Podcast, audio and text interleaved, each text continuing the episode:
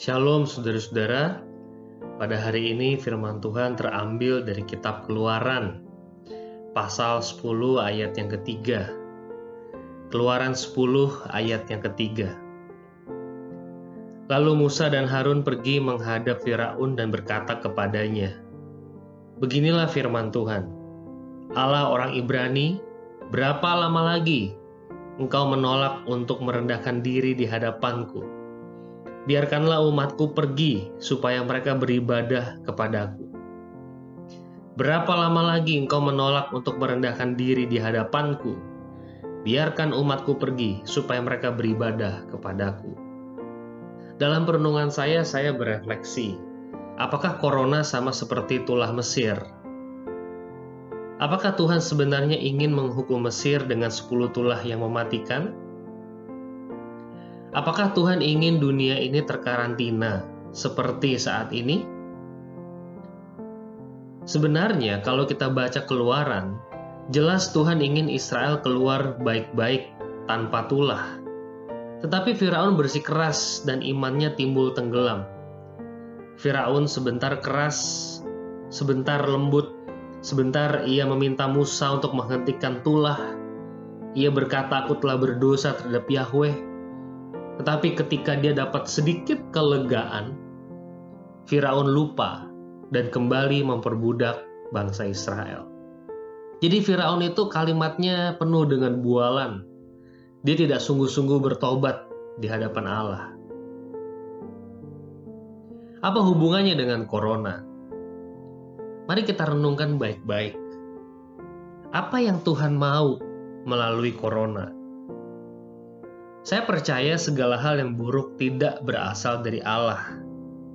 Sekali lagi, saya percaya segala hal yang buruk tidak berasal dari Allah. Penyakit Ayub yang mematikan juga tidak berasal dari Allah. Tetapi Allah bisa mengizinkan semuanya itu terjadi supaya kita bertobat. Saudara bisa membayangkan Ayub adalah seorang yang saleh. Bahkan sebelum sakit kulit dahsyat datang ke dirinya, dia sudah berdoa setiap hari untuk anak-anaknya. Saleh bukan? Tetapi setelah penyakit dahsyat itu menimpa dia, akhirnya Ayub berkata, Selama ini aku hanya mendengar tentang engkau, tapi sekarang mataku memandang engkau. Ada sebuah pertobatan yang otentik di sana. Saudara-saudara, saya bukan penganut paham bahwa corona adalah hukuman Tuhan. Tidak sama sekali. Tapi saya merenungkan kalimat pendeta Stephen Tong satu atau dua minggu setelah corona ini merebak di Indonesia. Pak Tong mengatakan kira-kira begini, manusia sekarang harus merendahkan hatinya. Saya merasa kalimat ini sangat-sangat cocok Manusia yang berpikir bahwa ia akan punya penghasilan bulanan yang stabil, sehingga ia kredit rumah, kredit mobil, maka semuanya ini tersendat saat ini. Saya tidak mengatakan orang yang kredit itu sombong, tidak. Tapi mari kita pikirkan tingkah laku manusia yang sedikit banyak melupakan Allah, seolah-olah diri sendiri adalah Allah. Oh besok saya akan bisnis di Semarang. Saya akan buka toko. Besoknya saya ke, ke Surabaya. Besoknya saya akan ke dan seterusnya. Saya akan kaya. Sekarang kita tidak bisa lagi seperti itu. Semua orang di dunia ini tunduk pada corona.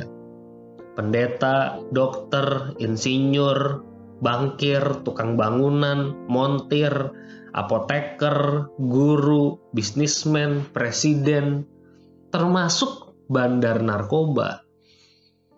Saudara dengar info seorang bos bandar narkoba mati COVID di Meksiko dalam penjara?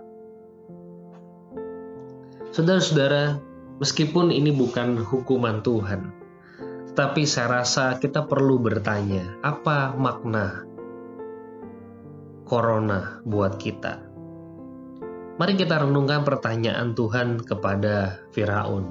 Berapa lama lagi? Mari kita pikirkan hidup kita, kita lihat keseharian kita. Ada nggak yang perlu dirubah? Saudara-saudara, corona ini akan mengubah seluruh kehidupan umat manusia di segala aspek. Saya mengajak Bapak Ibu saudara-saudara untuk berefleksi dan merenung.